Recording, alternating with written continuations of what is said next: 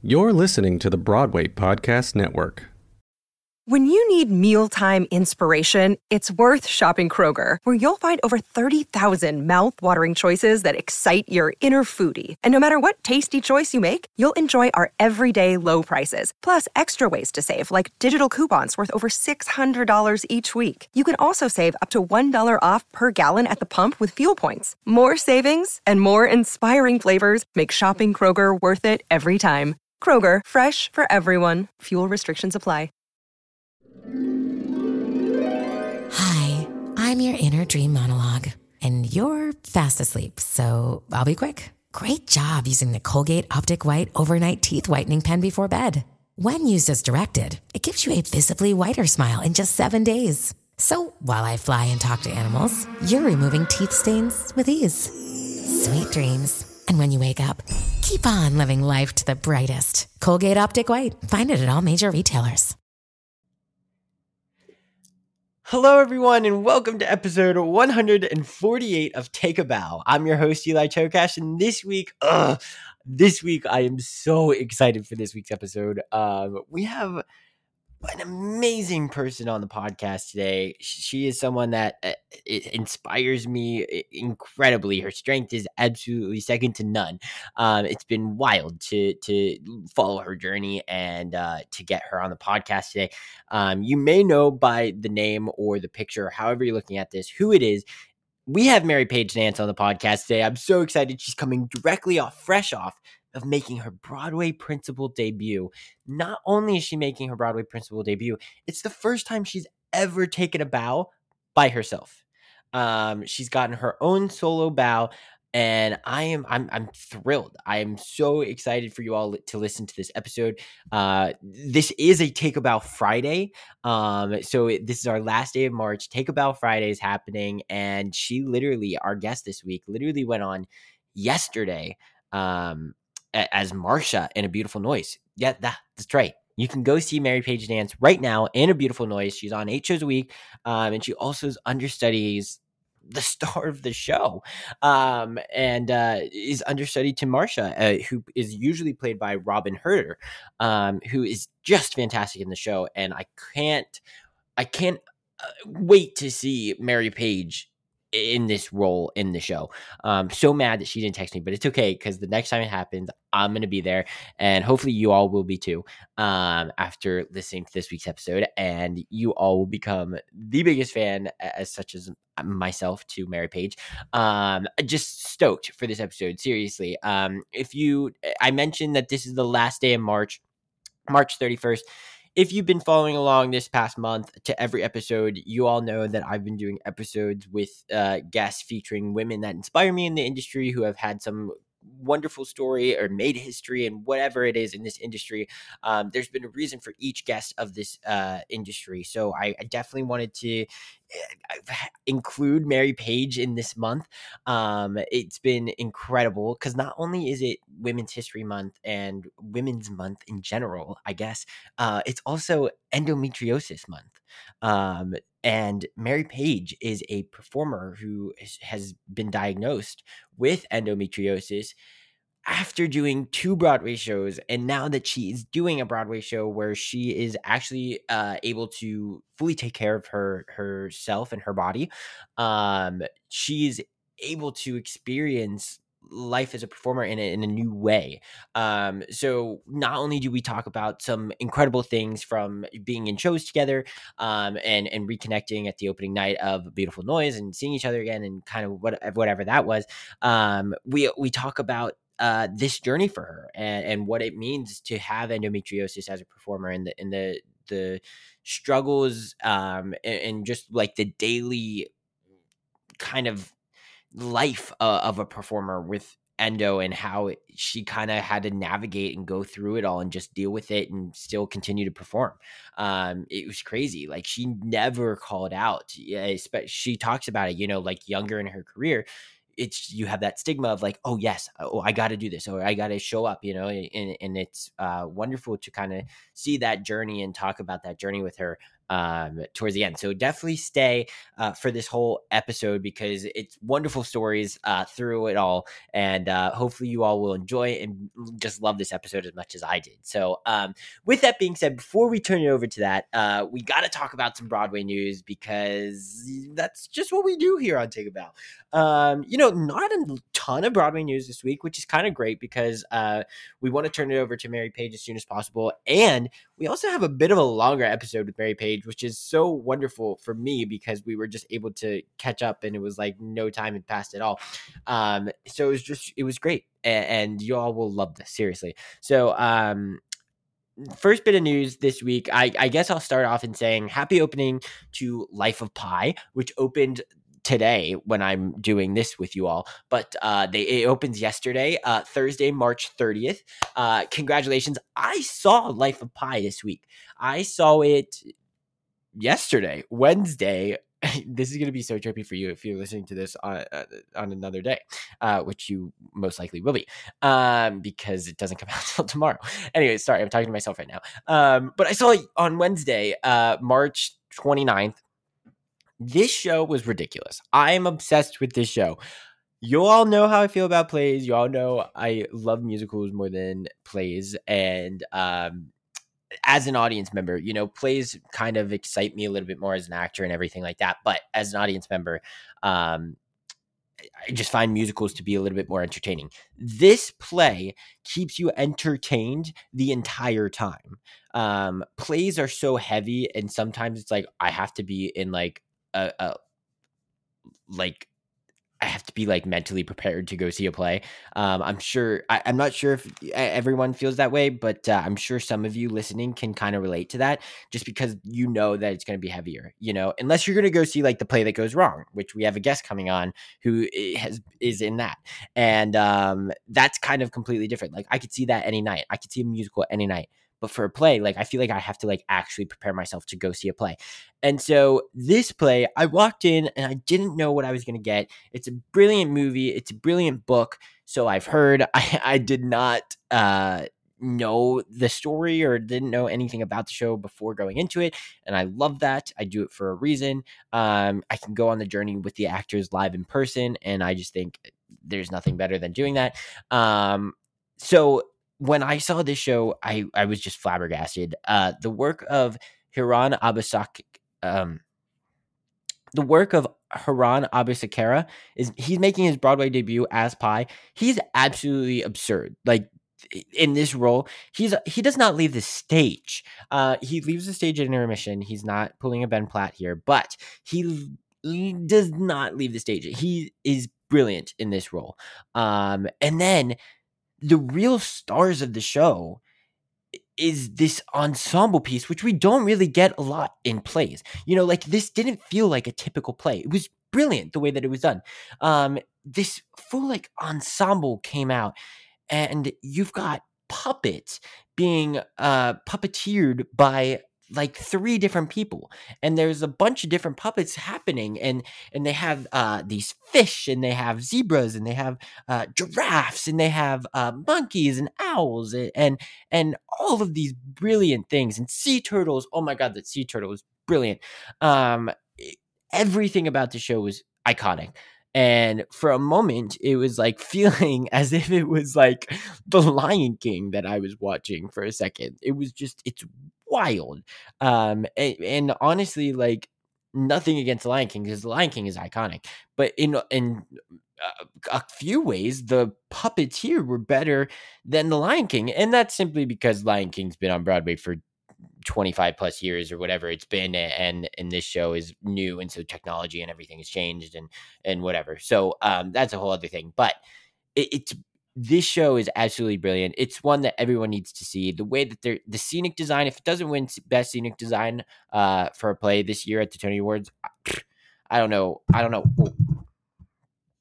If it doesn't win best scenic di- if it doesn't win best scenic design for a play at the Tony Awards this year, I don't know what's gonna win. I don't even want to know what's gonna win because this show, like, I, I I don't even have to see any of the other plays, and I just like feel this should be it. Like this is it. Uh, it was brilliant. It was so incredibly well done. Uh, and then the puppeteers were like actual like actors who who also had important roles in the story and in the show. It was just it was brilliant. Everyone crushed the show. Shout out to Sharika, who we give a shout out to in the interview with Mary Page. She was uh, one of the stage managers over at Neverland. Uh, she's currently the PSM, the production stage manager over there. So uh, I, I, that's got to be a show that's pretty difficult. Uh, it's probably the biggest play on Broadway right now. I mean, in regards to cast, set, all the things to run. Um, so uh, kudos to to everyone involved over there, and congrats on a, a amazing uh, opening night and a successful run. Hopefully, that the, this we could see this show for a long time because I absolutely loved it, and I think everyone's gonna love this show. Um, okay, I I need to stop ranting because that was like five minutes. Um, but loved the show nonetheless. Uh, also, congratulations to Sweeney Todd, which opened this past Sunday. Unfortunately, I was not on the Sweeney uh, Todd carpet, which I am very upset about, but uh, you know, it is what it is. And uh, hopefully, we can chat with some of those folks uh, at a later date. Um, but yeah, Sweeney Todd, congrats. I heard every it was great. Everyone's raving about the show. Um, of course, no surprise there, really. Uh, and and the stars came out. You know, the stars were there at opening night. It was wild. Um, and it seemed like such a great, wonderful opening night. So congrats to everyone involved in that show. Um, and then our next opening night is uh, Shucked, who, uh, if you don't know, uh, that show is going to be opening on Tuesday. Um, and uh, hopefully bow will be on the red carpet for that one um, i've heard great things about Shucked so i'm excited to see it uh, I've heard of it. It was absolutely hilarious and uh, just wonderful. Uh, the cast is incredible as well. So can't wait to see that one. It's got some. There's some. We're really lucky with some of these shows on Broadway this year. There's some great stuff on Broadway right now. I'm very excited. Um, yeah, so that that's this kind of this week's rundown. Um, we had the Ragtime 25th anniversary reunion concert happening on Monday. I've heard great things about that. Heard it was absolutely incredible, uh, an experience of a lifetime to kind of witness it all, and uh, just awesome stuff to to honor a, a, show that was as revolutionary as Ragtime is is fantastic, and uh, you know things we'd love to see here on, on Broadway. And uh, that happened. That happened at the Lion King Theater at the Minskoff Theater. So um, very exciting stuff there too. Um, so yeah, that's all the news I have for you folks this week. Uh, as always, I do want to send out a reminder. You know, we're releasing a lot on YouTube right now um, in regards to exclusive YouTube content. So stuff that we're not releasing here uh, as audio podcasts that you may be listening to this on uh, Apple Podcasts or whatever it is. Um, but uh, that's all on YouTube. And the best way to find out if and when we're posting, which we're posting almost every day right now. Um, but if you don't know like when we're posting or you're excited for something in particular, um, you should subscribe because that's going to be the the best way to be notified and uh, see the things that we're posting. Um, so go to YouTube, search up Take a Bow Podcast, and we are there.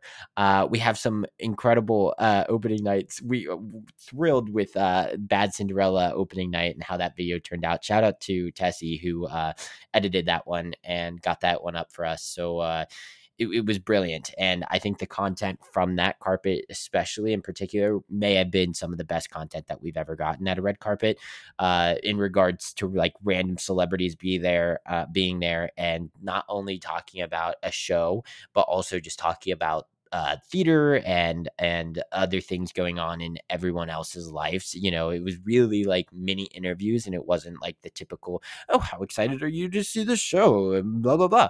You know, it was really it was really a fun carpet. So uh, I highly encourage you all to to check that out. And the editing and the video is ridiculous. And shout out Tessie again. Uh, it's really well done. So uh, really happy with how it all turned out. And uh, go check it out. And we're also going to be releasing um, parade content, and um, we have we had another opening night up there. Oh, Doll's House and all the things. So definitely go check those out. Those are all so fun and uh, just wonderful. Uh, the Doll's House one was is particularly what is up there with the like the Bad Cinderella and and this is more the doll's house is more of an educational opportunity for you all um, it's really entertaining and it's really fun and everything like that but it's it, the it's the type of people that were there. You know, we got to talk to Jessica Chastain and and Arian Moayed and all of the Oak, uh, Oak you know, from Hamilton, uh, all of these wonderful people um, and and veterans of, of the show um, who were about to do a serious play. You know, they were really just full of wisdom in talking to us. So um, it was brilliant. So definitely check that out. And then Bad Cinderella is a lot of fun, crazy, but like entertaining and and also like educational stuff. So uh, definitely go check those out. And that's all up on the YouTube. And we're releasing video uh, episodes of these interviews here that you're about to witness. So uh, go check them out. And uh, with that being said, it's time to turn it over to Mary Page because I've talked long enough, and uh, this episode is absolutely wonderful. So without further ado, Mary Page Nance, curtain up.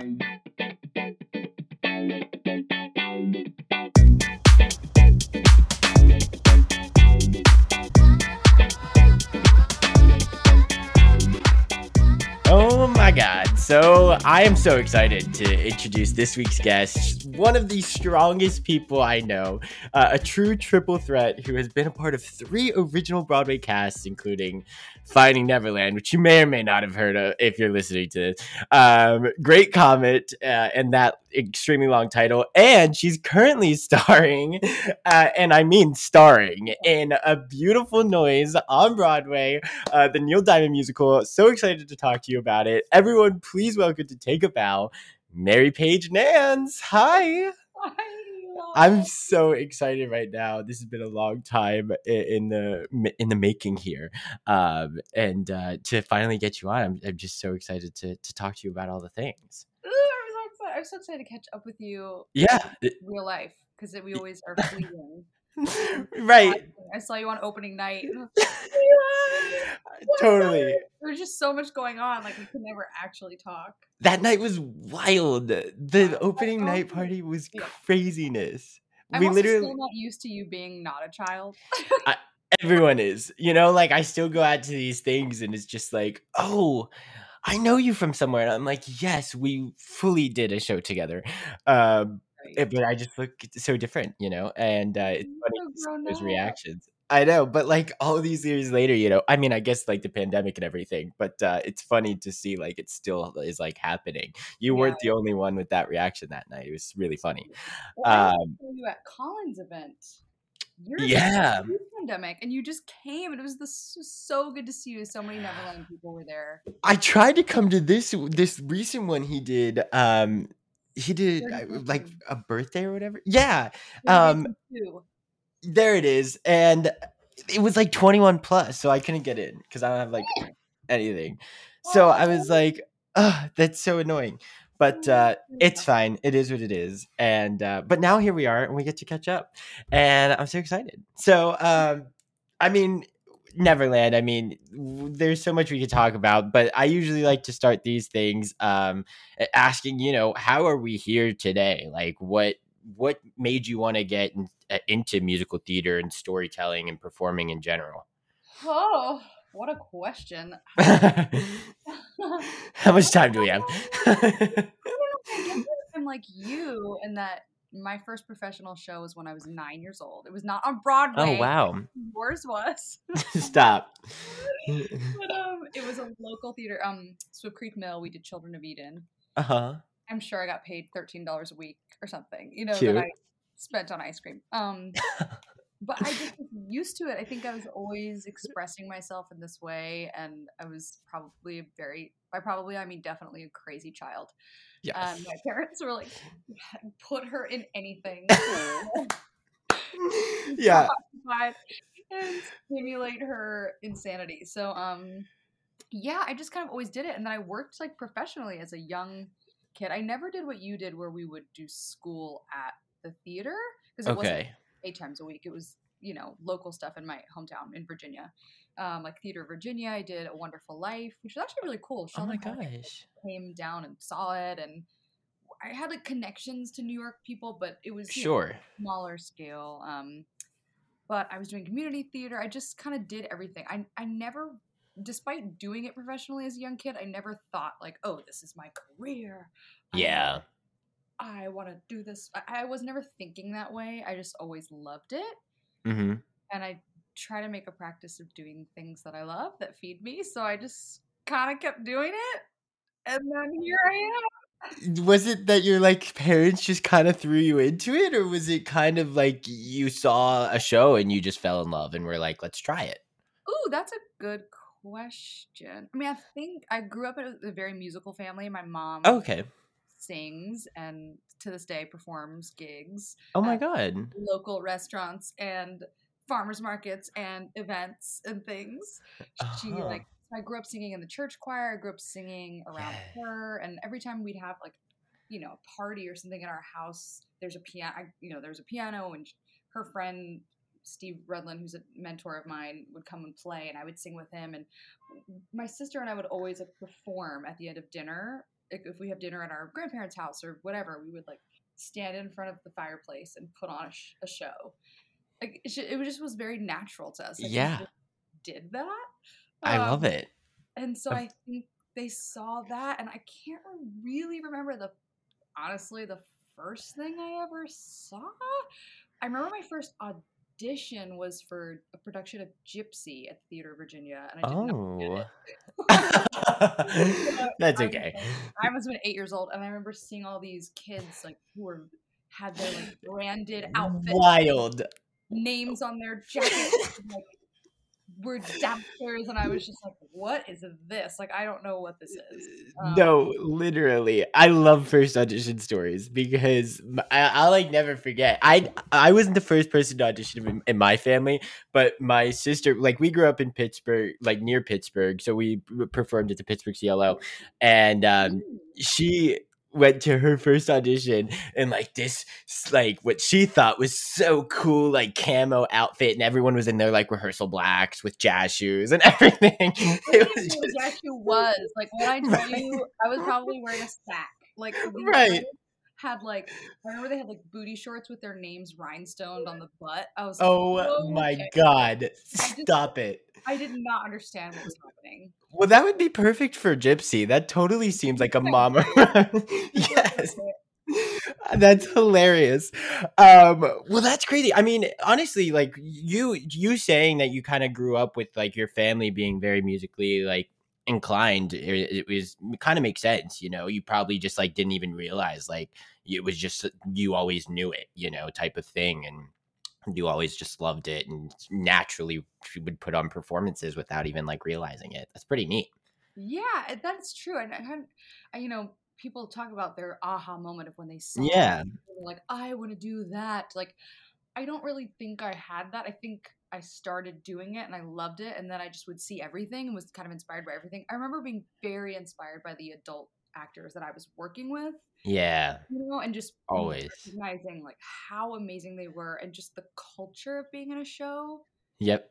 feeling like that family and you probably felt this as a kid like they really take you under their wing and just you, they're like a second family to you and you know you're away from your parents you're eight years old doing a show and i messed up all the you know i'm like playing Right. games, too- we had you know those old school game days being too loud I oh remember, yeah. um, Robin O'Neill, amazing actress in my hometown, professional, incredible. Um, she Mhm. was Eve in Children of Eden, and we Sure. entered the opening of Act Two from behind the audience, so we had to like you know for the Oh my god. generation is that song? I don't know. Yes. Is the beginning of Act Two? God, don't I- me. There were tambourines involved. I don't know. I got in line with her, like kind of going up the stairs. She was right next to me, and I was chewing gum. Oh she my goes, word.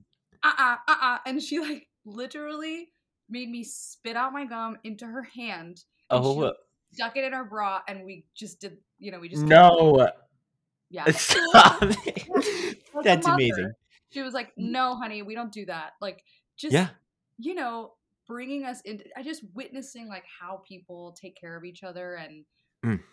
you know just being in that community so young just i just fell in love with that and like seeing how close they were and you know the, the i remember the man who played um god right there's a god in that show uh just feeling like actual god to me like Yeah. Sure.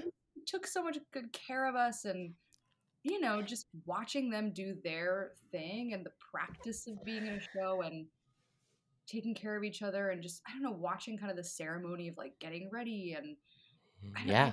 So inspired by that. See, I love that you're saying this because, like, so often we hear, like, in our industry, like, oh, is it like a competition? And, like, is it like that sort of vibe in, like, an audition room and whatever? And it can be, but, like, at the end of the day, like, we've all, we all know each other. We've all worked together in some sort of facet. We've all had each other's backs for the past however many years, you know? Like, it, it doesn't even matter that it, like, it it's a competition in the sense that you're going for the same roles and uh, some similar opportunities but like if it doesn't work out like we're happy for one another like people don't realize that i don't think Yes, like that is you're right. People often say like, is it cutthroat? yeah like it's not really Right, like in the room- business side is but not like performing right No, I don't know. no, I completely agree, and I think maybe for you, obviously, you were on Broadway, so it was a very different experience. Because like me doing a professional show in Richmond, Virginia, was very different than like you being up for like actual TV shows, and you were Right. on actual TV shows. But um, but, but I know what you mean, and that it doesn't. It, yeah, it's like once you're in the family, you're in the family. yeah Um, and people who haven't made it to Broadway that first of all I think is crazy because they're so talented and should be, but they're still in the community. It's like right the Broadway community I feel like we're too specific about, but really is like the theatrical the, the people Absolutely. York going to dance class, showing up, going to auditions, like that to me is the Broadway community. Um, and that's something that coming back, I hadn't been on Broadway since before the pandemic, since Great Comet closed, which was yeah six years ago. I mean, so many years ago. wild So I felt like, you know, when I came back to a beautiful noise, I it felt like kind of coming home a little bit. Like even Yeah. those streets, like walking to work. I'm 40, you know, pass passing the Lunt-Fontanne, passing the Imperial, and seeing the old, um, you know, like Terry, the house electrician at the Lunt. right the deli, be like, Terry, do you remember me? How are your fishing trips going? You know? you literally have that experience of you just see crew guys like yeah like I ran into this guy at the deli, Starlight Deli, the best deli in the world. Which, side note, I hear is closing, which is devastating. But we can talk about it oh another time. There was this guy. I, th- I think his name was Brendan, or so, I was at Starlight, and we had this moment. We were like, "Hey, you look familiar. You look Mhm. familiar. Wh- What's? How do I know you?" And I was, uh, he was like, "Did you do a show around here?" I was like, "Yeah, whatever." Listed. He's like, "Oh, we did Finding Neverland together." And I was like, What? "Yeah, dude, how are you?" And this was eight years ago. oh my god I stop not seen him since. And he was like, "Yeah, I left. You'd probably recognize him. He'd gone over to Lion King and he's been oh ever since." That's crazy. You know, like that's a whole other like world and community, like the whole stagehand crew. Because I Oh, saw, I went to go see Life of Pi last night. I saw Trip. I saw Sh- Sharika's doing the state, uh, the PSM. I was like, Sharika, what are you doing here? And she's like, I'm the PSM. And I was like, what? Like, I didn't know that. yeah, like it's crazy how we say that it's so like small and tight, but like it, it it's very large, you know, and like it it goes beyond what we like perceive, you know. We forget how many people it actually takes to one run one, One single show. show, let alone the 40 or whatever is on. Yes. You know Yeah. who my dancer is right now on Who? Beautiful Noise? Pam Hughes.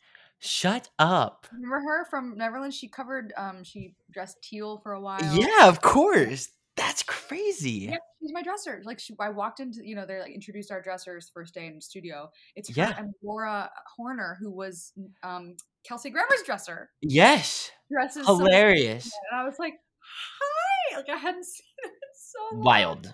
And now Absolutely of- wild. You know, they're part of. They are Broadway family. I mean, they are the Yeah. industry for me. It's like those people are the community, and I'm just like, there's nothing like it. It truly, it really isn't. So, when was it that you kind of realized that, like, oh, you could have a career in this industry? Like, you know, like you could be doing this for a job. Eh, Was it like when you first did like Neverland? Like, was like was it your first Broadway show, or was it like before that? I think it was before that, but it was later than maybe it should have been. I remember doing. I went to school for modern dance. Okay. Um, I went to SUNY Purchase, and I remember. Yes. really-. Yeah, so I I didn't study musical theater in college, but I always knew that I loved musical theater, but I wanted options like for concert dance if that Yeah. might you know if things took me that way, and I did love concert dance. But all that to say, I wasn't doing theater really at the time when I was in Right. college. Um, and so when I I missed it. So in the summers between like I would do modern dance during the year and then in the summers I would go home, you know, live at home between years in college and I would do musicals at um, Virginia Repertory Theater, which is Yeah. equity house in my hometown.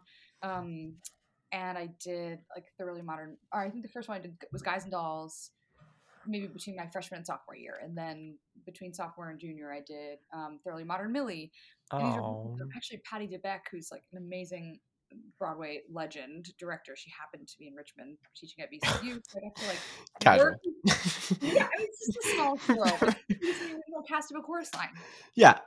Crazy. Like, well, crazy. She's brilliant. Um, so I got to kind of do musical theater professionally, but it was like I would itch the theater bug, and then I would kind of miss dancing, and then I would go back to school and I would dance, and then I'd be like, oh no, I miss theater. And Oh. I was doing those shows that a couple people have always said, you know, like you could do this, like you're, they're very kind, you know, like you're very good, like you're right. you could do this. And I remember being like, no, no, no, I don't know. I just, you know, I'm just kind of doing it. And I remember seeing a chorus line in the revival. I guess it was on Broadway in 2009, I want to say. Wow. Um, and I remember, I remember rushing it. You know, I was in college. Yeah, of course. Yeah, uh, yeah, yeah. or I won lottery or whatever. And I just remember looking at that show and being like, wait a minute, I can do that. wow. I think it was like, you know, when I saw Broadway shows as a young person, it was just, it was so amazing. And the people were so talented that I never, I never in a thousand years thought I could possibly ever be good enough to do that. Of course. Yeah. I saw Movin' Out, you know, when I was 11, yeah. you know, 40, I remember seeing 42nd Street and Movin' Out. And I remember being, I mean, I was blown away. I just Yeah. couldn't, there's no part of me that was like, I can do that. No, mm. zero. I was Totally. amazed at what they could do. And, you know, when you go to school and you study and you train, something happens where you just, you get better and you get older and you learn and then you start to see performances and you're like, oh, the gap is closing a little bit. Like, I actually do feel like I could do that.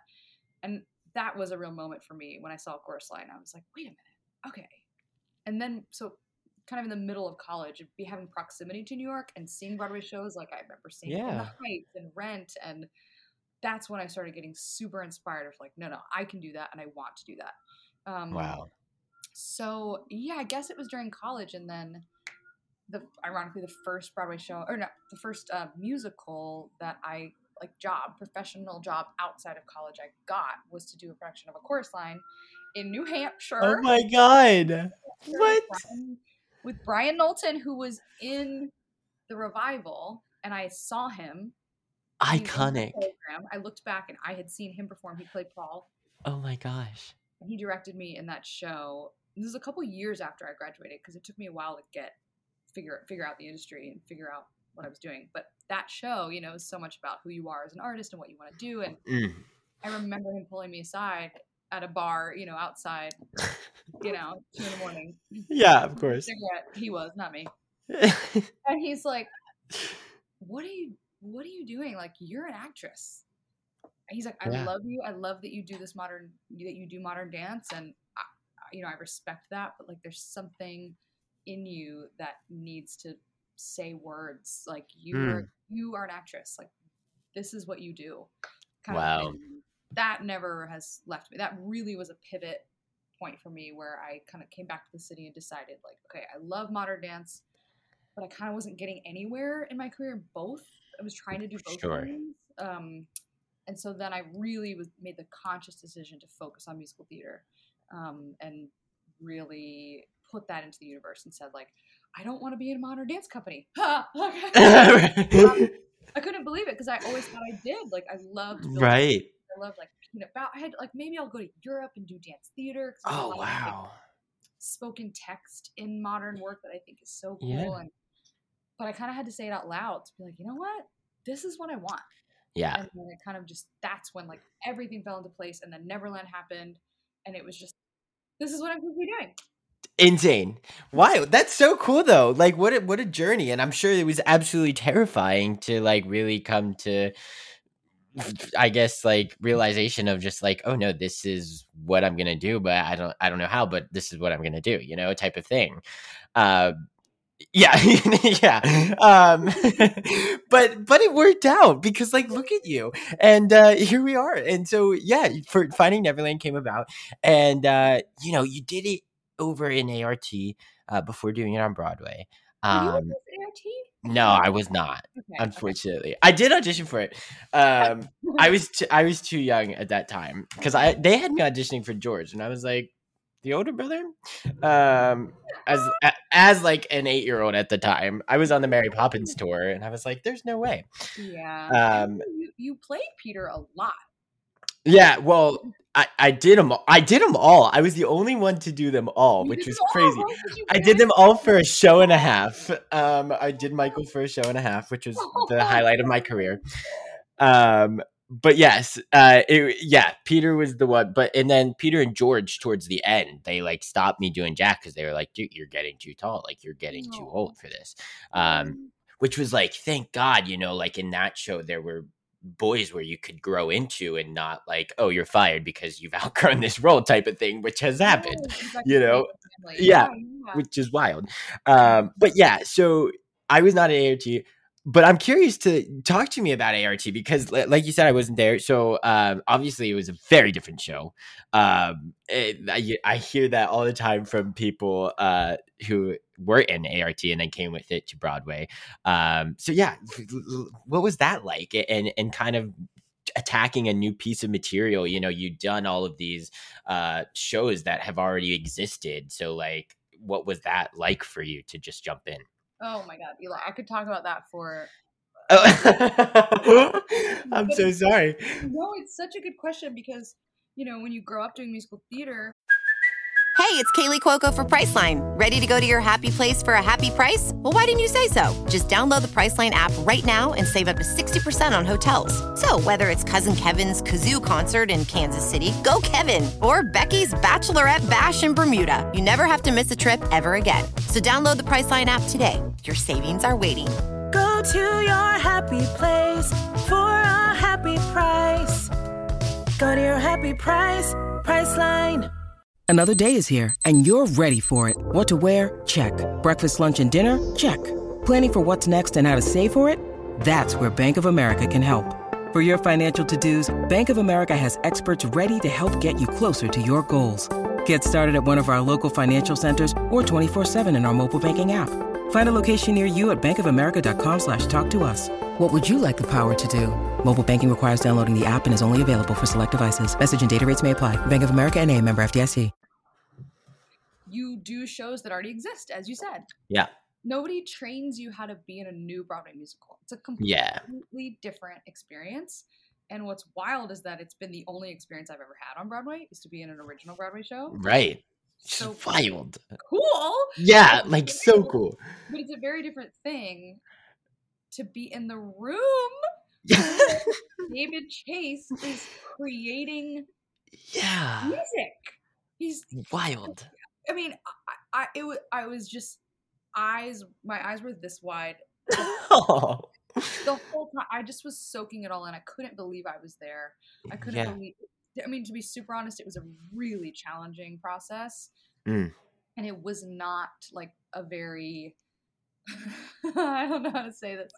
It was not a very like it didn't feel like a very I feel like the word now we use is safe uh-huh environment because it was so stressful and there were so many cooks in the kitchen. There was a lot of like energy coming from the top that was not necessarily like welcoming and warm and you know it was for sure trying to be graceful with this but it was like very challenging because in a new show everything can change you know it's like if something's not working it's an option to make a new song or cut 20 minutes of the script or I mean, nothing right and I've done now I've done a ton of new work. I did Black No More um, Yeah. on Broadway. I've been developing that for years. Beautiful Noise I developed. I was in workshops of it for years. And when I tell you nothing compares to this Neverland experience, I mean, Oh it was- God. it was wild. It was it was It's hilarious. completely crazy. It was crazy. I mean, literally every day felt like we were going into a, like a war zone. It was just like, okay, Mm. what's happening now? What am I doing? What am I? Am I having a new? Yikes. Cut? Okay, like literally, Yeah. I go through all my. You know, they give you change sheets. Oh, yeah. show. It's like, all right, these things are going in. These things are staying the same. Whatever. Our change sheets would be pages, pages. yeah. For sure. It's not like like in mm-hmm. previews of a beautiful noise. It was like, okay, we changed that one cut off, Right. or like there's a new harmony line for this one song, right. and then stay in that costume instead of the other costume, and then that would be it. I was like, yeah, no. got it. Like literally, it would be like the entire new number is the entire opening number is new. yeah. You're wearing a different costume. Your entrance is different. Your exit is different. You have a new line in the next scene. New choreography. I mean, I'm talking like every we all were just like this all the time. Yeah. I remember famously saying to Ronnie Todorowski, Oh yes. best dancer on Broadway and dancing right now. I just remember we spoke about this all the time, but apparently at one point he looked he looked at me and I just went, "Wait, what?" That's amazing. Like, wait, what? And we say that all the time to each other. Like, wait, What? like it was just it was wild. Like everything Yeah. was in the chopping block at all times, and you were just trying to hold on to like any sense of what you were doing. And I remember him looking. I was just staring off into the distance. I remember him being like, "Are you okay? How Yeah. are you feeling?" And I remember just saying, "I don't like to not know what I'm doing." Yeah. And it's the first time I felt like I was performing in a big arena with important Yeah. Not having ev- not knowing what I was doing. Because Right. when you're growing up and doing theater, it's like you practice and you rehearse and you learn the choreography and you do it 40 times and then you do it in front of an audience. But this is like take in 40 pieces of information that you've Yeah. never done before and execute it in real time in front of people. Yeah. No, for sure. But all that to say, that experience and then moving into Great Comet, I was a swing for the first like six Oh weeks. yeah. I covered 20 tracks. N- No. No. It's Uh-huh. What? Why? That's just how Broadway was back then. Good for you, I guess. I mean, holy moly. Yeah. Um, go off. Right. It was I was I'm honestly still very proud of that. Yeah, I as you should. 13 of them, I Oh my god. Now this is a Ew. little bit different, but I could never. you could everyone could. Wild. but having that experience was like I had to again take in information of you're gonna be the, tons of split tracks, cut tracks, whatever. Like you're gonna be this person and then Yeah. change into this person and then do this solo and then come around it. Like I had again another experience of like I am performing in real time on a Mm, stage in front of 1,400 people, something that I have never done before. And that's that's super new to me, and that's something that is so much a part of the Broadway culture that no one tells you about or trains you for. Right. And now, having under now, I understudy a principal on Broadway, and I Yeah. got to go on last week, and I got Not a big deal. twice ah! I'm process like I'm ready for this because I've done all those other things. Like I've Mhm. I've had practice in taking information and responding to things in real time that I've never done before. Quick changes, you Yeah. know, if something goes wrong, it's like, okay, we make a choice at the moment to fix it, or we'll go back to the old costume, or you know, I, you know, I have to walk out, make sure I hit twelve while singing this line, and also, you know, not blocking this person while also wearing a costume I've never had on in in front of in front of twelve hundred people who paid a lot of money to see me. You know, like Right. I can do that now because I've had like years of Right. experience in doing that and doing workshops and readings and I make a lot of I tend to get hired to make a lot of new work because I'm I'm used to it and I can do it. Right. But it is my god, it is a learning process and now I love it. It Mm. really like stimulates me and I I feel very confident doing those things. Sure. But yeah, so Boston was like a crash course in like the worst way it could That's possibly ever be. yeah. But that's so interesting the way that you've looked at it now, you know, like the perspective that you have on it now and kind of being thankful for it, like, because you've kind of been able to learn from that. And in a way, like, it was kind of a blessing that, like, that was your first your first experience because if you if it wasn't you would be like really what the f- is this you know type of thing Yes. yes. And I remember um Josh Lamon saying that to me. yeah. I remember him being he looked at me one day and was like, I'm so excited for you to do your next show. i love him so And- much and like he's like, I'm just so excited that it will will be as bad he Nightmare. It was so hard. And you felt that in Broadway. I mean, it was still crazy. Remember yeah it, it was still crazy it was really crazy. was We I ju- opening number like 20, 20 previews in. We made up the whole first 20 minutes of the show were completely Mm, no we were changing stuff even after opening like i i came in like i was rehearsing while you guys were opening Mm-hmm. and it was because sawyer and hayden ended up like leaving like a month in or whatever it was and so Oh, that's. That's when i came. So i wasn't with like the whole Oh, tech thing. Yeah crazy. I- everyone forgets about that. I was not a part of that that whole thing. I can't imagine. But literally I I came and I was like this show has opened, right? And they're like and Josh was like, "Oh, honey, you have Oh. no idea what you've said yes to." And I was like, "Oh my god." Josh Lamon has been someone who has always not been shy about talking about his experience with Finding Neverland, and it makes me so it just makes me laugh. It makes me so happy about it all because he likes to call it trauma bonding of oh, like 100% trauma. the It's like, you got a bat. He would always say, like, anyone who sees that you're in this, we're in this show, it's like you get a badge of like making it through right. war, like actual war. But that's like what was so beautiful about it. Like when people came to see the show, everyone was just like, "You all look like you guys are having so much fun with each other," and like We we were. We like genuinely were because we didn't know what was going on. Like we didn't actually have a consistent show because we didn't know what that consistent show was. You know, like we were just up there and we were just playing. We like at the end of the day, like at some point in the run, we were all just like, you know what, screw it. Like Yeah. let's just like have fun with these things and let's do something silly and and you know like that was one of my favorite parts about it all and like no one kind of like gets that you know because they they like see it and they're like oh my god it's such a like perfectly crafted thing and we're like really? It is? That's that's so great to hear. Yeah, yeah. um never people audience members don't know what that process is like and right. you just like i truly think nothing could ever can ever be as bad as what that was. Yeah. however i don't know if you feel this way but i continue to do shows in my career with people that i love and every show has its own culture and you know I, every show i've been a part of has had its own magical like thing yeah something about the group of people that were with Ugh. Neverland that it is the trauma bonding. It's that what we went through was so difficult yeah at times. I mean, the culture of Broadway was also different in terms of like our schedules were real. We were not treated well from the producing side of things. We were not taken care of. I remember I was the equ- equity deputy. I remember sending an email yes on behalf of Hayden, who had broken his arm. yes oh my god and they made him perform get him back. They made him come back to the show. yes play Peter with a broken Yes. Oh, I'm fully aware.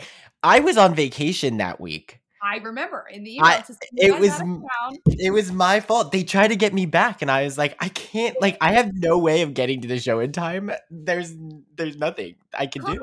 I, the, the amount of times Neverland called me on a vacation. I mean, I remember being at the beach with my family right before we started, and they called me Oh. like, starting a dance lab tomorrow. You have Stop. to I'm like, "Oh." like I mean, it's just it was such a different like environment than the abuse that we took. Like really in that pro. I mean, it was crazy, but it made us. It made us so close because Yeah. we had to get through it. yeah. there's something about that theater and about the people in that cast that it'll it'll never. I hate to say it, but like it will never be like that again. Yeah. Just there's like a very special thing we all had to kind of get through that shit show. Right. We had to do it. We didn't have enough plans. We didn't have enough coverage. It was always like, here, Tylee, hold a script and play Henshaw, even though you don't play that part and you've never been asked to do it today at the matinee. Right. Literally, literally, we would have people with script in their hands.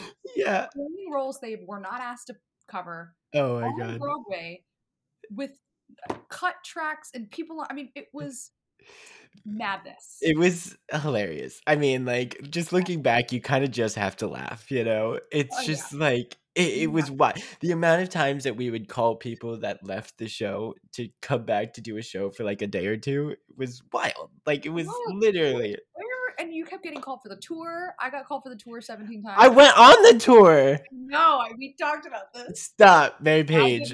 You want to talk about a shit show? I know. I know. we were doing the labs for it too when like they we were doing the show on Broadway. I was like, this is a, this is crazy. Crazy. Um, all great people involved, and like, Yeah.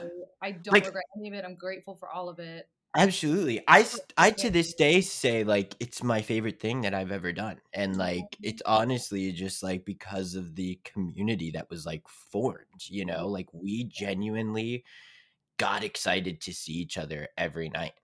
Yeah, and there's not a single a single person in that cast or that crew or backstage that I would not like. I would get caught at a mm. event with Right. that I wouldn't want to talk to for 20 minutes. Absolutely. Every single person was like, "How are you? How's your family? How like?" Yeah.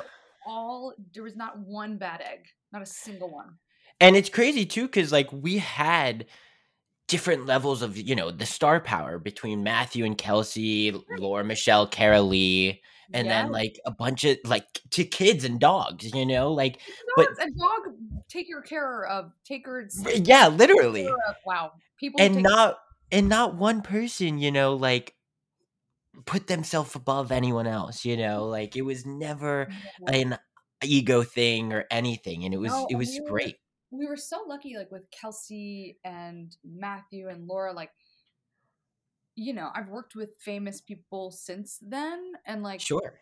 there's always a different thing like whether they need space or however they need to protect their Yeah. or bodies but like i always felt so like they were such good leaders Yeah. of the, of the cast, you know, and like just cr- keeping the culture alive of, of like, you know, having us over to their dressing room to have drinks. Kelsey Grammer would host themed parties for us in his dressing room right. a month. And Laura would get it all decorated. I know. walk- walk up the stoop and Kelsey Grammer is like mixing cocktails in Literally. a pitcher. And they're all cucumber sandwiches that he special orders. so stuff. cute. I mean, the man hosted Yeah. parties in the dressing room for us. Yeah. The sweetest man. And same with Matt. Like, remember, he, we would go to Southern Hospitality. Oh He'd yeah. Like, Come on over. Like, I just bought the bar out for a couple hours. Like, Taye Diggs would come by and Yes. Oh my god, I remember that. we're like, hey! it was just Just was wild. so. They were so generous and like great leaders in that way.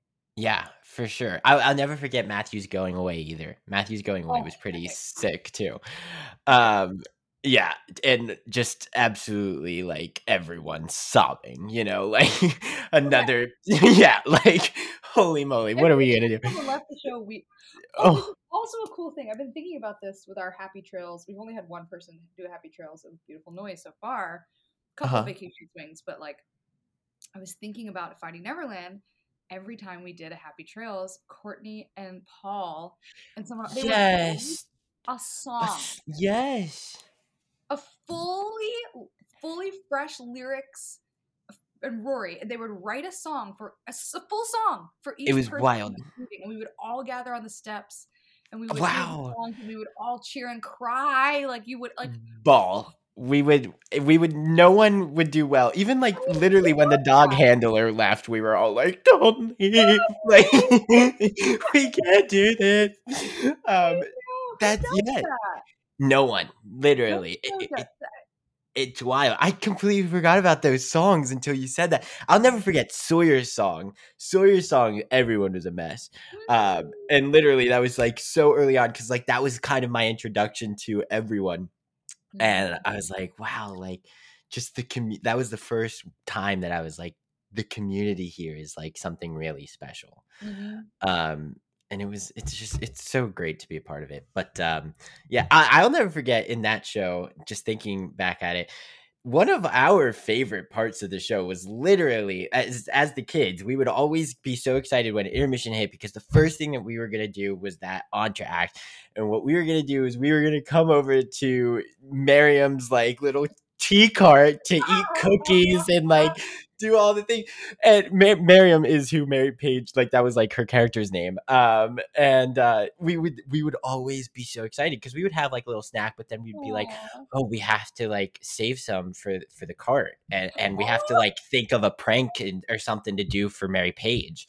Um, and we were always doing something, messing Oh with you. God, that makes me so happy. Oh my god, you. Yeah, So sweet. we loved it. We we the kids we had so much fun. It like oh my gosh, with the our, the costume rack in the back. oh yeah, everything. So that scene was my favorite thing to do in the entire show. Really?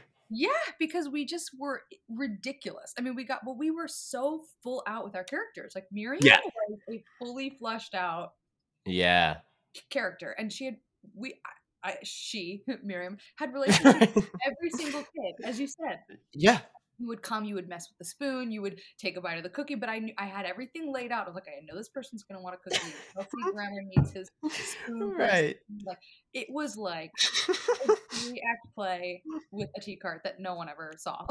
No. I mean, they would. That's the stuff that makes made that show so full. It's like oh Yeah. none had such characters characters yeah. that we were fully in the whole show and like playing with you guys on Oh, with the different costumes. I would put, you know, crazy hats on y'all and mess around. yeah. Oh my God. fun. The cowboys and Indians costumes and stuff like that. Like Yeah. it was it was awesome. It like literally we as the kids too, like, you know, we never felt like we were never had that feeling of like, oh, you're just a kid, you know, type of thing that like you would get like you know, as a child in the industry or whatever.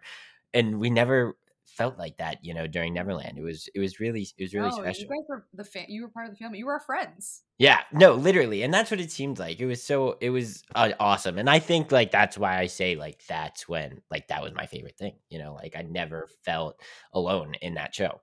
Um, it surprises me to say that that's your favorite though, because I thought you were going to say play, which I have to talk to you about because that was Oh. another fun little kid. The kids loved to play and loved play the ensemble version that made its way onto the cast album.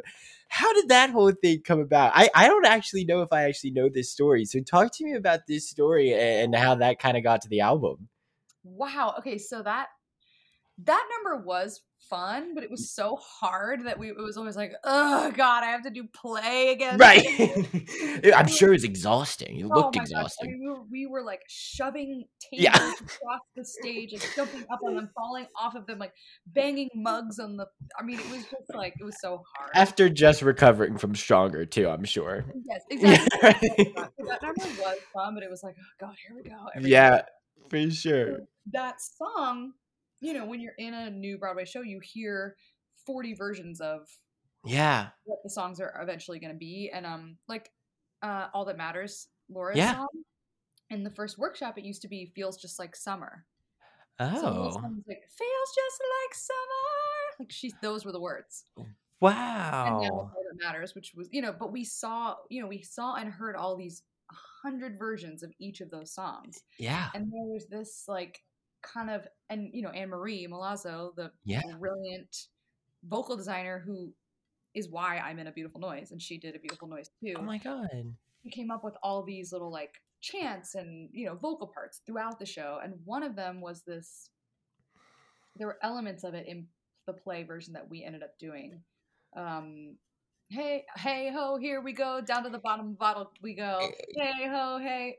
we're gonna down it. We kind of added that, but that hey ho, here we go down to the bottom of bottle we go used to be in a version of play. Uh huh. Well, we had all these kind of like sound bites that we had experienced throughout the process. But to answer your original question, because I'm going all over the place. No, it's great. Donovan and I both had this like affinity for folk bluegrass music. We Yeah. Figured out like in our friendship that we like a lot of the same bands and sound, and he has a banjo and plays the banjo. And so we took a we all took a trip, I think during Boston to Vermont. He had like a family lake house up there. So Mhm. we all like a bunch of us, like 10 of us, got in cars, drove up to Vermont and had this Oh like weekend at at this lake house in Vermont. You know, Thane is out there on like the canoe. You know, we were like, Oh my god. they're hanging out. And um one night we were all just hanging out and we were joking about doing each song in the show as a different style. And for Oh. longer we were like, what if it was like a heavy metal song? We're like like and so we were all like Oh. jamming on, you know, jamming and laughing about what these different songs could be like R&B or whatever. And play, we just were like riffing on play. We're like, okay, if that was bluegrass, what would it sound like? And he had his banjo out. We started playing it and it just kind of happened and then we kind of worked it out while we were in Vermont and then we came back to Broadway to rehearse and anytime we had extra time, you know, downtime, Rory and I would be like, "Do you want to like run into the other studio and like work work this out?" And so it's just Aw. kind of like a little um like a downtime thing for us to do, like something to make us feel good in all right. And so we came up with this version of play, just the two of us in like that little room on the side, Yeah. extra rehearsal room. And then we didn't know what it was going to be. We just liked it and whatever. And we told Anne Marie about it. And she kept saying, you know, she wanted to hear it. And so the last day in the studio, we were at New 42 Studios and um, we were pulling up the tape, you know, from the floor, moving into the Of Broadway. theater course. it was the last day and we were like oh anne-marie like we want to play you this song so it was me rory anne-marie came around and then Eliot Kennedy who wrote the Mm. music was in the room and we played it for them and people kind of started to like come around i have videos of all this it's so cool Oh. and they were like this is incredible oh my gosh we have to like people were kind of joining in and singing whatever and you well i guess you weren't there but the boys and diane and mia and laura and matthew and all the boys and and the book writer um james were, were all in the other studio Uh huh. With like stage managers and whatever and and Eliot Kennedy and david chase they're like come we got to show this for diane we got to play this for diane So, like the whole cast and you know like Haley Bennett who's now like all she was like a music. oh my assistant at the time. god. They everybody came in and we all sat down in front of Diane and you know the, all the boys and we just sang it. Mia Michaels is there, you know, Yeah. and everyone just kind of like joined in and it was this total magical Oh.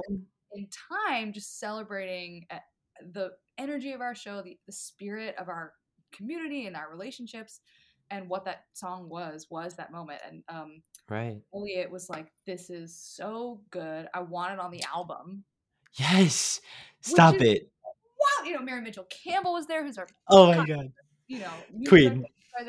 and they were all like okay so Wow. record the album and mary mitchell had told us before like me and rory she's like just so you know we want to do this but like if we don't have time you know when you record a Yeah. album you have one day and it's very timed out and you have to get everything done and she was like if if we have time we're gonna do this at the end of it Oh my god. and so rory and i are just like freaking out we're so excited Right. Oh, and we're like rehearsing it in the corner you know I love it. I get Anne Marie. I'm like, does this harmony sound okay? You know, Yeah. um, you know. She's like, yeah, babe. Yeah. Um, and then after that, uh, we recorded Wow. the album. I, remember like running across the street and getting a bottle of whiskey for everybody. We passed out Oh. shots. We all took a shot of whiskey, and like then we had the empty bottle, and people had like keys on journals and like anything that makes noise. Yeah. It was brilliant. had, like, Ukulele. I mean, everyone gathered around. We had one take. We had like, Wow. One for me, one for Rory, and then everyone was kind of like surround sound behind us. Yeah. And they were like, hit it. And we did it. That's crazy. And it turned out amazing. Great. I mean, I, if we had like really mic'd it and rehearsed, I mean, we never rehearsed this thing. It was just like sing Yeah. whatever comes to you. Wow. And it's it's like one of the most magical like ah, it just means so much to me. It's- it's I like- feel like this video is on YouTube somewhere because I feel like I've definitely seen it. Okay, it's brilliant. Everyone needs to go watch it, like, because you'll totally see what she, she's saying in the sense of like the empty bottle and like the keys, like whatever was making noise, people were just grabbing and just like doing it, like whatever. Um, it's awesome. I I'm obsessed. I had no idea it was like you and Rory and like you guys were kind of figuring out, and then you kind of presented it. That that's so that's fascinating. I love Yeah. it. And then of course it ended up on the album. It, it's so cool. You know, um, Michael McElroy, who um, was the original like um, music, I mean, created the Broadway Inspirational Voices. and Uh-huh. Ran it for years up until last year. I want to say a couple years ago.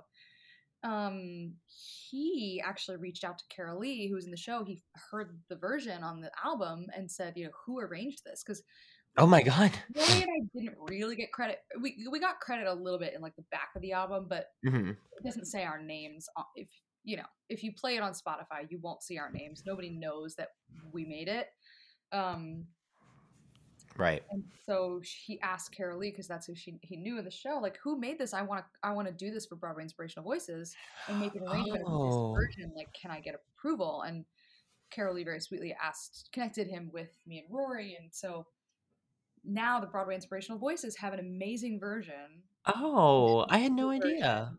our cover of That's song. amazing. Yeah, and it's amazing. So people should listen to that too. Oh, on YouTube. I love that. See, everyone's supporting everyone here. Um, so cute. Um, well, we've talked enough about Finding Neverland, so uh, and we're already like uh, we've already been here forever. If you need to go, just like let me know. I know. Um, tell me to shut up, and I. I know, no, because I could literally talk to you forever, and I'm I'm loving this right now, and, and kind of reminiscing about it all. It's it's fantastic. Uh, but I do want to talk to you uh, about uh, what's currently going on over at a beautiful noise. Uh, obviously, you're over there right now, which is super exciting. I mentioned like obviously before we were recording and everything. I saw the show opening night and absolutely fell in love with the show. Um, I'm obsessed with it in every way. Will Swenson is stupid. Um, it should be illegal how good he is in that role. Mhm. Um, eh, but here he is doing it. Um, and uh, you, of course, you're like the star ensemble dancer. You know, front row of all of the all of the songs. I'm like, oh my god, go MG! You know, it's like it's so good. Um, it's it's a it's really like a concert. You know, it's not unlike anything like. I, they're so re- rare to have on Broadway. I mean, there's a lot of these like bio musicals coming out now that's like starting to like feel concerty, but th- this show in particular with the set and the band and where everything is placed, it literally feels like you're at like Madison Square Garden for like two hours. You know, it's so cool. Yeah. Um, so, t- and then of course you you're understudying the lead, Marsha, in in the show, which is played by Robyn Hurder usually. Um, who's of all queens. fantastic. It's unbelievable as well. Her performance is ridiculous. Um, but you understudy her and just had your first ever principal bow. Like not even on Broadway, but like principal Ever. bow. Like that is wild. What was happening? What was happening in that head of yours? Oh my gosh! Thanks for bringing it up, Eli. oh my Um, god. Oh my gosh, so many things were happening in my head. And yeah, it's the first time I've ever been in a musical and played a role that had their own bow Yeah, what? ever in my life. And I've been performing since I was eight years old. Like, cause I don't, I don't know how to explain it. I've just never, I've never gotten parts. Like, Yeah. I did community theater my entire like for 10 years in a row and i you know of course auditioned for like wanted to be annie in Oh, Annie of course. And i ended up getting peaches who's the like the annie warbucks this is a sequel to annie by the way um, it's like a role but i i had like four lines you know and yeah. whatever like and then i remember Sure. footloose and i was auditioning for like three girl you know the three friends and i didn't get any of those parts and i ended up getting like because one person backed out and they bumped me up i get betty blast which was my favorite role i've ever played honestly Oh. because it, was the first time i realized i could do comedy and it was a Uh-huh. special moment for me but betty blast doesn't get her own bow she's in one scene Right. you know so like you know, in high school I just i never i never got i never played a lead ever Yeah. ever in my whole life um not even a lead, but like someone that had more than five lines. Like Yeah. you know, even in Finding Neverland, I had one line, and I remember was, like, all my friends were like, "You had a line," you know. yes, sir. Cucumber sandwiches. yeah. and honey, I milked that line for all. Oh, them. absolutely. It was iconic. oh my god but yeah i just feel like my whole life i've been trying to do so much with so little Yeah. because i'm always just in the ensemble which I, I love that work but i've had so much practice making tiny things into huge things because it's all i've ever been given and i've always thought like what if i was given something real to work with Yeah. think about what i could do and like what how i could grow and how much better i could get if i could just have an opportunity to like do more i mean sing full songs like i've Yeah. never i've sung full songs in cabarets or whatever you know Sure. like broadway sessions but like barely you know but i ha- i have never and i've done other types of performances but in a musical to like I, I was joking with my voice teacher. I was like, I've never had a number. Yeah.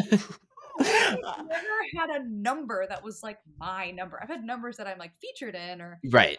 Clearly, Modern Millie. I played um, Pearl Lady, who's like kind of gets Sure. like, or in Guys and Dolls, I was like the Havana dancers, like Uh-huh. featured and tells a story in a number. But I've never been like the center of like I'm singing the song and I'm dancing the dance, and it's Ah, never, ever, ever. I been- need to see you do Forever in Blue Jeans. Like, seriously, I think I'll lose my mind. It's to be crazy. it's so fun. So anyway, when this show like came up, I'm really going in because you asked me, but it's like such a big deal Yeah. for me because when the show came up, really truly how I got this show is Anne Marie Uh-huh. was doing a workshop of Joy of her new musical. Oh my god, yeah. And I was it was like a 29 hour reading directed by Sammi Cannold, who is a Oh my God. now, is a good friend of mine who was on Finding Neverland in Boston. Yes. He was a PA or like one Crazy. assistants, and now she's rock star director. She was directing that, and I was just doing a reading, and Anne Marie was like, "Oh my god, I'm doing Neil Diamond next week. You are you available? Like, I need people." What? And I was like, sure, yeah. I was at the time. I was like, yeah, I'll do a reading, whatever. She got me in. We did a vocal workshop. Like, I just kept hanging around. Like, they kept. I, I th- never thought in a million years I would do the show. Yeah. Broadway, absolutely not. I was like, oh, I'm just doing a reading. Right. And it kept happening, and they they kept being super interested in me, which was kind of shocking. Because I was like, okay, okay, like this just doesn't happen in my career. I always feel like I have to fight for something or audition for something 20 times before I actually get it Yeah. just kept being like, "Would you like to do the next workshop?" I was like, "Oh, sure, sure." Yeah. then Absolutely. The pandemic, they were like, "We're really interested in her, and we want her to cover Marsha and Jay." And I was like, "Who are they?" I never heard the I never read the script, like, because we were just doing the music, and so they had always been interested in me doing this, and I was just kind of like, "Never." I feel like I've had to claw for everything in my life, and this Yeah. just like, they were like, "Yeah, I think she's just right for it." wow. And I, I, I was like, okay, but I was scared out of my mind once I realized what the part was. Yeah. And originally it was Sherie Rene Scott did the workshop, who Oh. is an oh. icon. And I was Yeah. like, oh my god, I'm understudying Sherie Rene Scott. I was like, I can, I can do that. I'm not good enough. I, I don't know what I'm doing, you know. And and she ended up Stop. not doing the next thing for whatever reason, and it ended up being Robyn Hurder, who is Broadway's triple threat, and then Literally. the role on her, which Ridiculous. she added like dance and her mm. voice. She's got this rock star voice. Like they crafted this role that I ended up being really right for. Yeah. So For random. sure. I mean, I I didn't even audition for it. Like, I Wow. never, I never auditioned for it. They just were like, you can do it. This episode is brought to you by Shopify. Whether you're selling a little or a lot, Shopify helps you do your thing, however you cha-ching. From the launch your online shop stage, all the way to the we just hit a million orders stage. No matter what stage you're in, Shopify's there to help you grow. Sign up for a $1 per month trial period at shopify.com slash special offer, all lowercase. That's shopify.com slash special offer.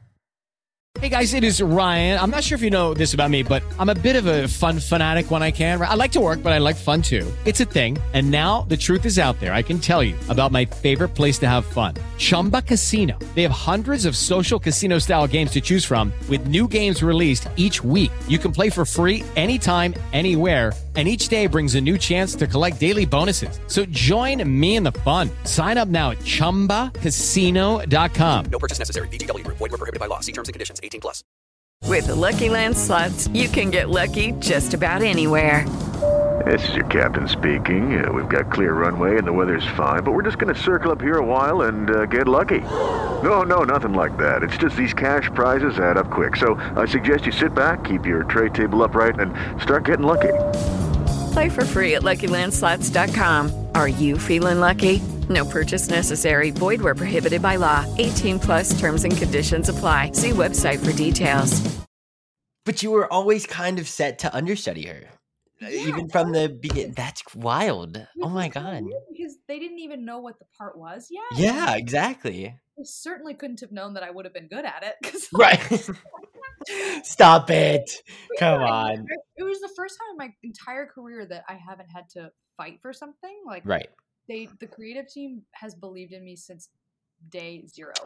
That's And I have amazing. like nothing but wonderful things to say about the everyone on the creative team, associates, assistants.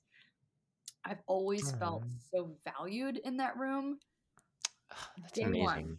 And that doesn't happen a lot in this Right. business.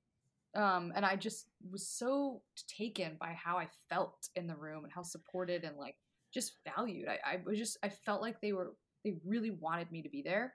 Yeah. Um, and they were really grateful that I was.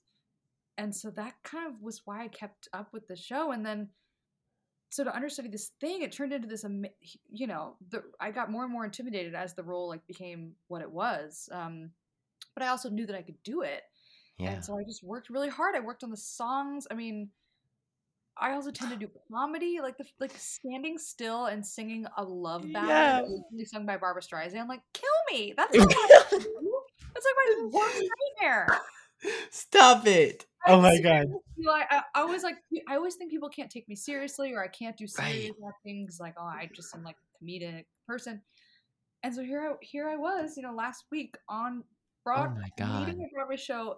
My hands, like the fact that I could just stand there without moving my hands, you know, and singing this song and being connected and Was it wild? It was wild. It was like yeah. I I had to say it was like I have been wanting to prove to myself that I could do something like Oh, yeah.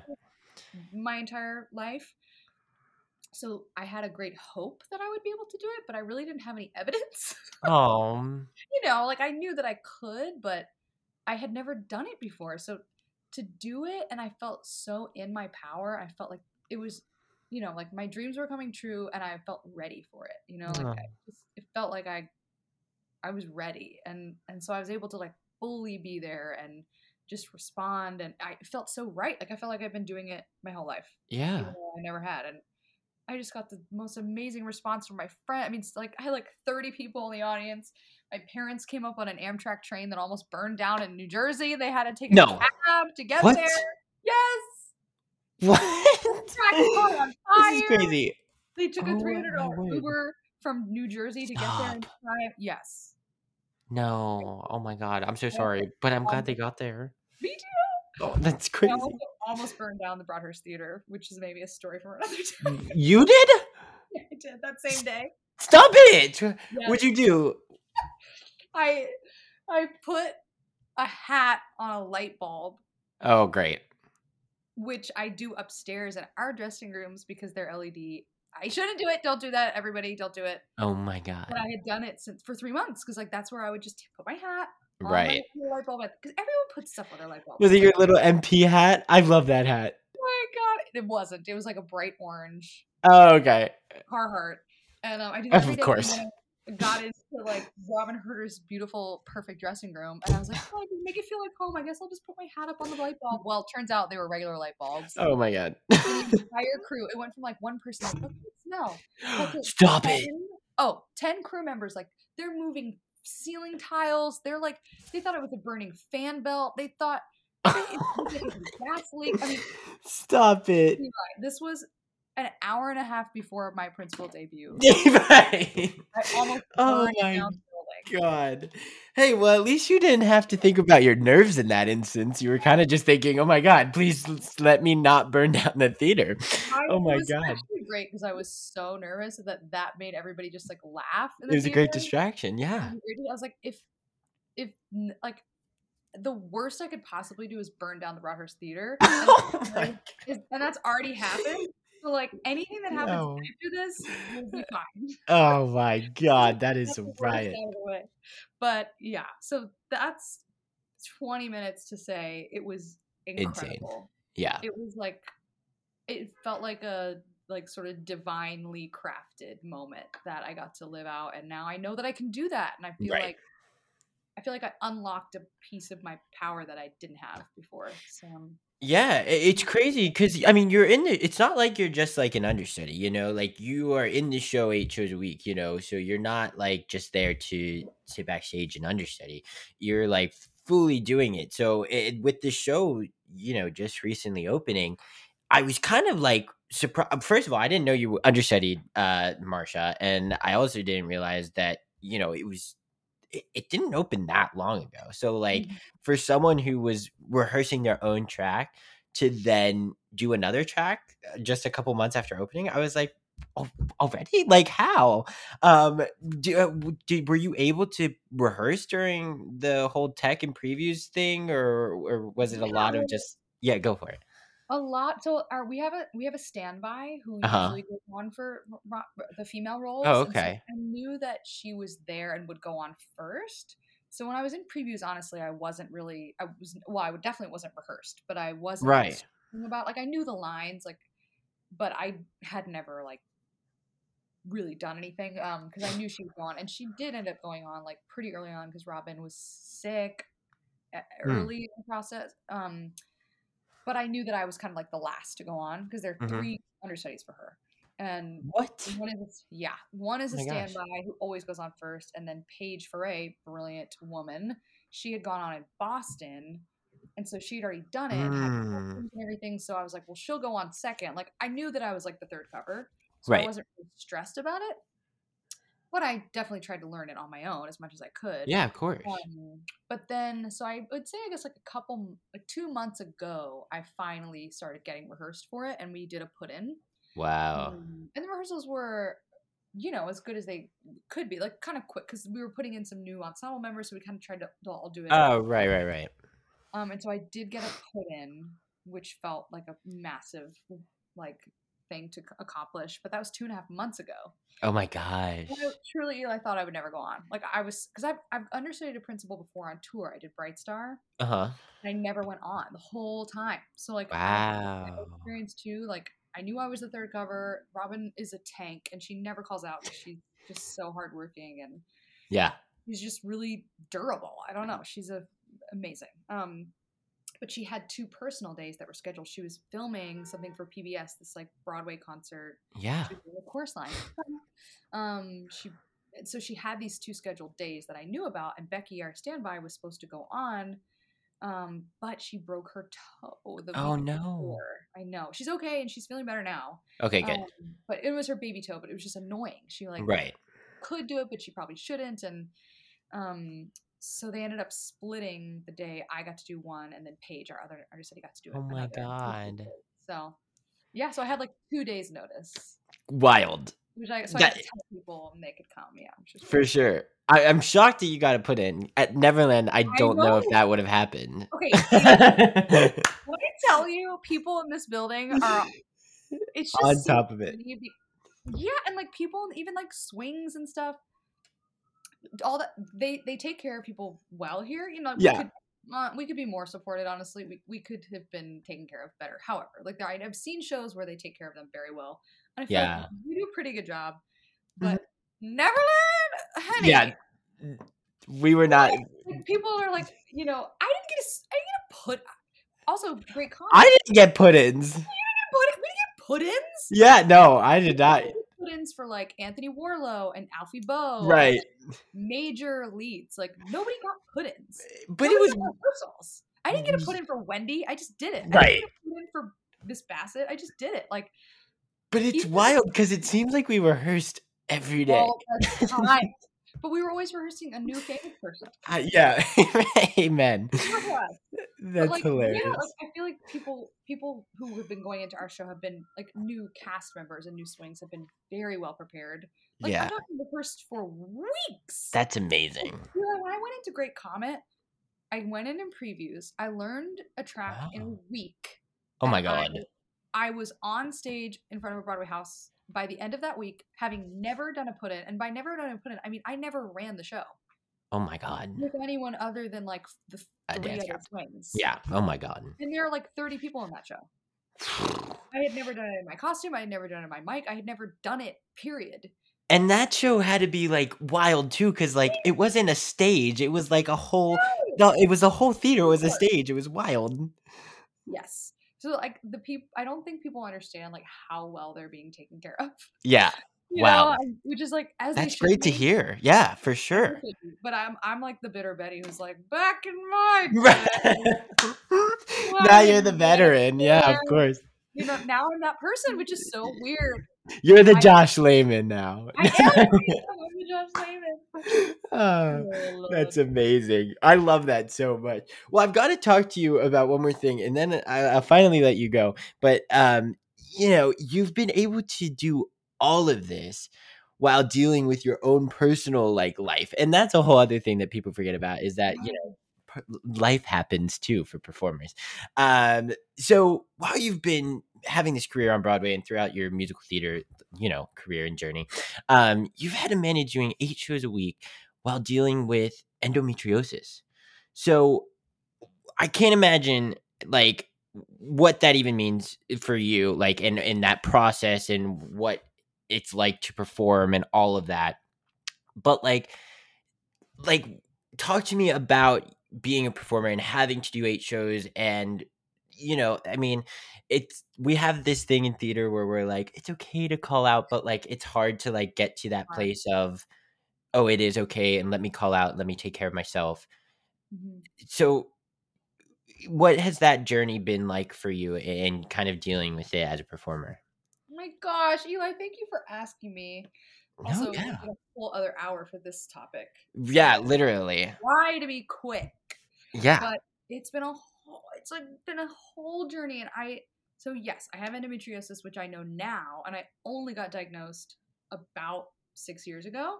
So when I was Uh-huh. doing Neverland, I didn't know that I had wow Mm, But I yeah.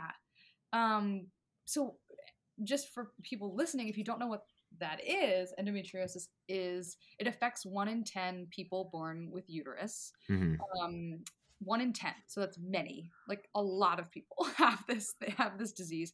And it's a disease in which tissue that's like similar to the tissue inside your uterus grows outside of your uterus and it can it can affect your diaphragm, it can grow in your diaphragm your bladder your i mean women have it in their like like lungs like uh, like Oh literally people gosh. come in with collapsed lungs and they'll be like oh it's endometriosis. Like it can affect your entire system wow. lots of organs obviously you know more common areas are around the uterus ovaries like um you know people can have all kinds of symptoms that no one would think relates to that type of issue so it's really hard to get diagnosed because if you have symptoms that relate to your lung you're not going to go to a gyno you're going to go to like a lung person and if that person isn't educated in that it's going to be hard to figure out what that is.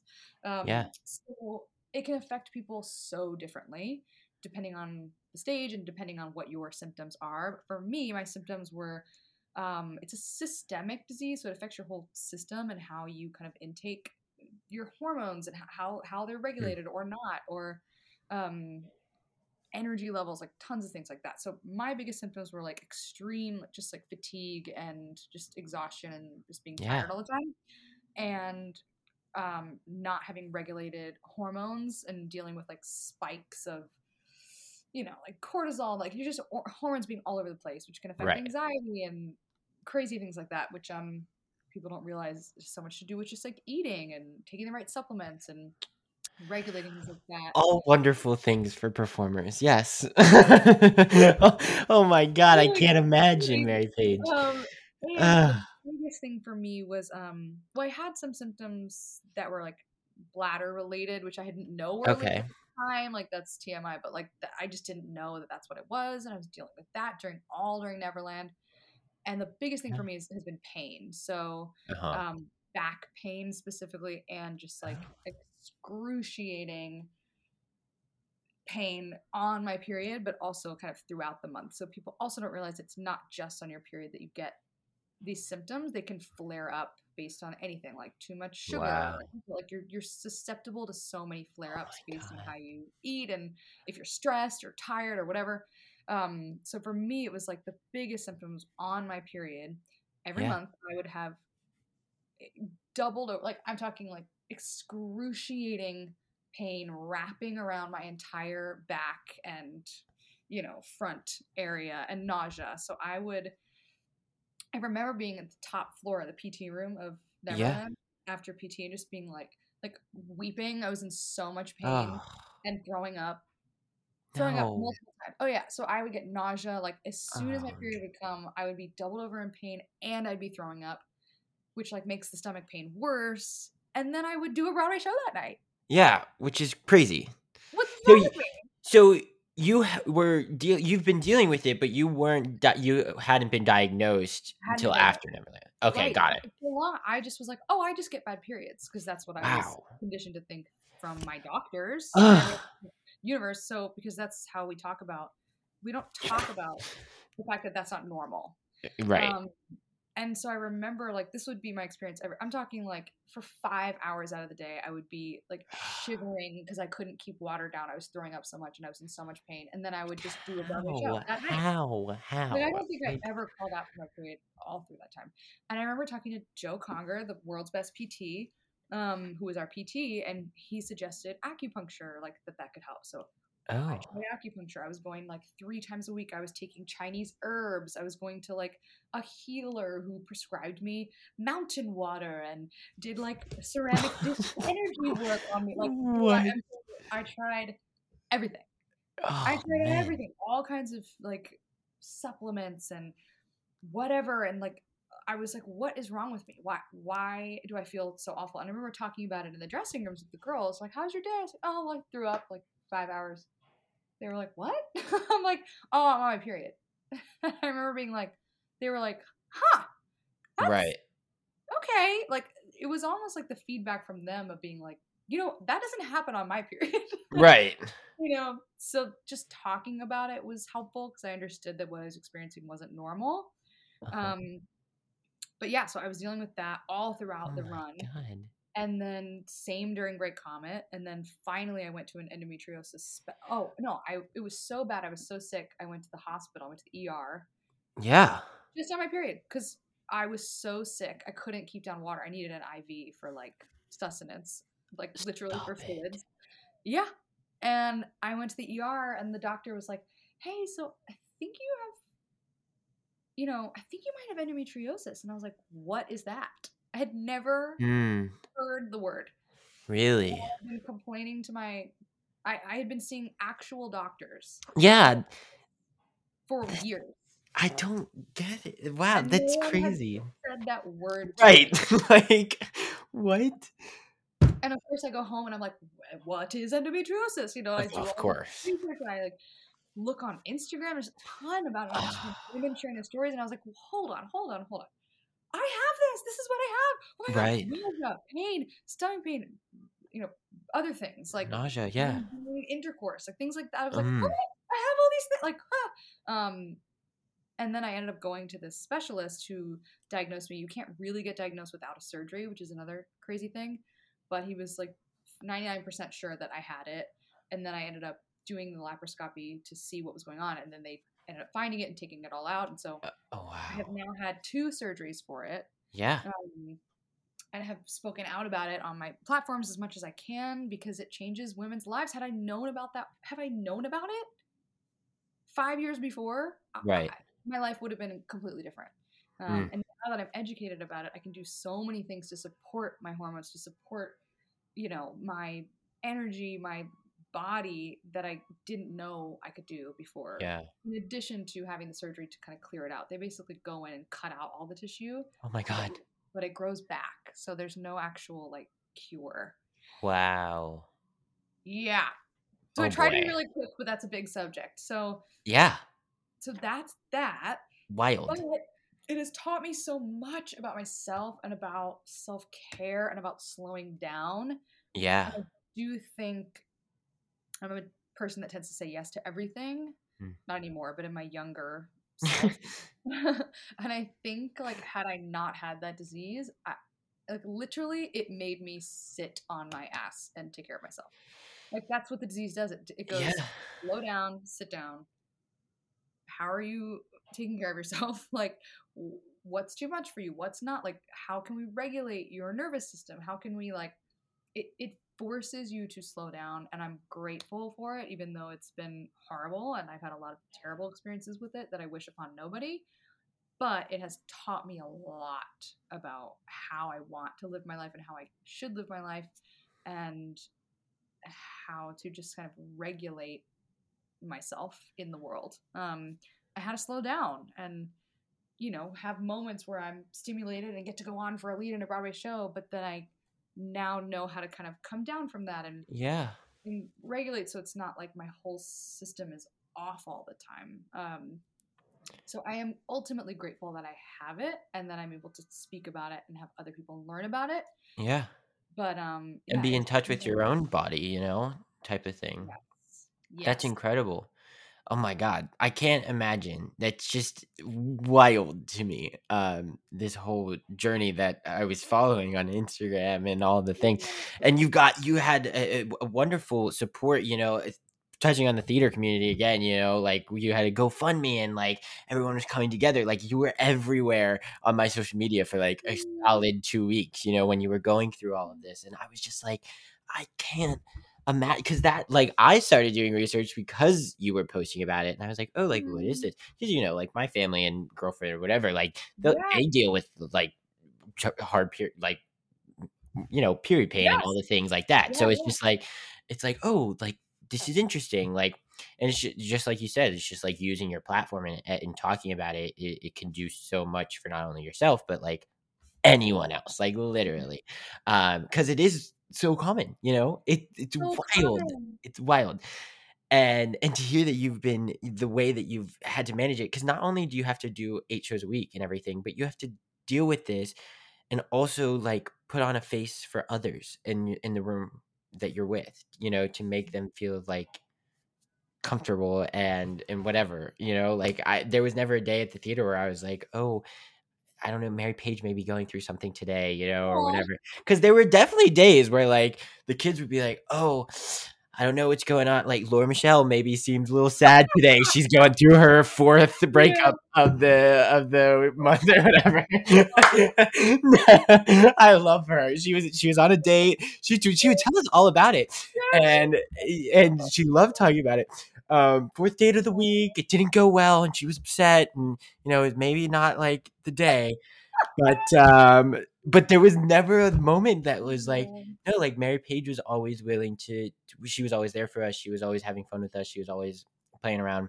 You know, it was you were always consistent. You know, and like it, it's crazy to hear that you were going through all of that while having to to perform and and you know make sure everyone else was comfortable around you when you were not. You know, um, it's yeah, no, seriously, it, it. I mean it when I said earlier, like one of the strongest people I know after like learning about it and following your journey, and like it, it's just been wild. Um, so how can how can people listening follow that journey and continue to follow it through you and like on your social platforms? What can you shout those out? Yeah. Um. So I guess my Instagram is just at Mary Page Nance. Yeah, can follow me there.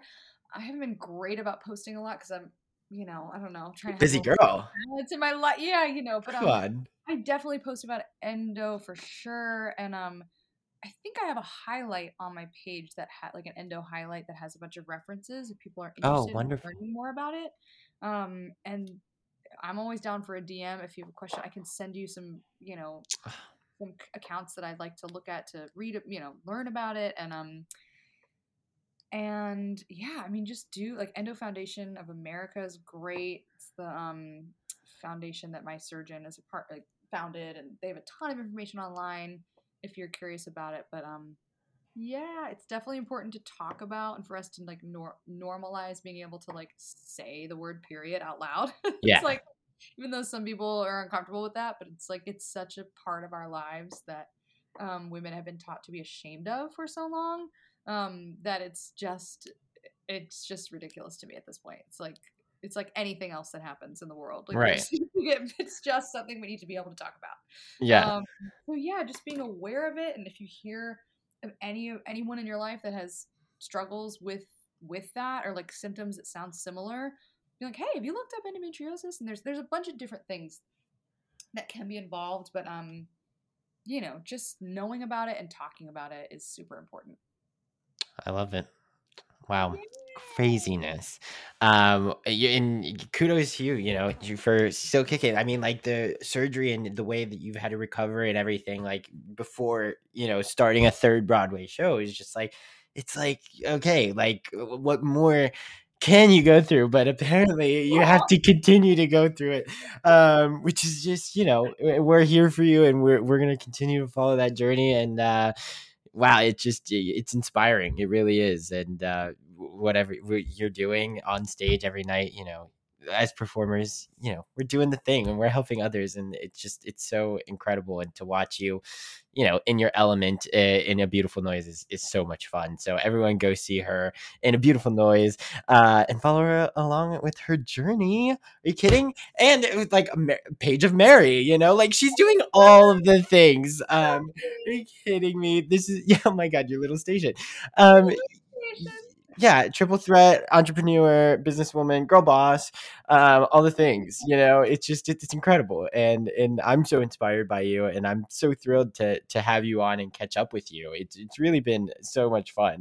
I love you. You know that but uh, yeah. oh my god. I think you're so special, and I'm so excited to see what you do in the oh. next couple years. Even though you're still in college and you're gonna get through those two years, and then you're gonna be out in the real world. Even though you might feel like you're ready, but there's a for you, and I'm so excited to witness Um, it. To be your stop friend. you're very sweet not. Yes, absolutely.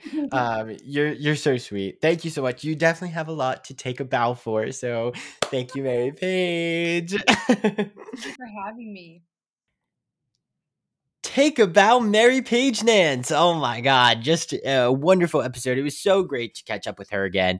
Um, just talk to her about her journey that she's kind of gone on these past six years, I believe she said. Um, has been kind of is kind of wild, you know, like the fact that she was just performing and just thought, you know, it was a regular period and it was it was nothing that she thought was actually serious and but yet she was still trying to manage and she was still trying to power through and all these things. You know, it just it reminds us of how like important and and how um strong and and inspiring women are it, it- women in general let alone what women performers have to go through that male performers don't have to go to uh, go through um and and it, it's funny to say that like you know this industry has changed so much in even the past eight years since neverland of how you know people are being treated and everything like that but there's still a lot of ways to go you know like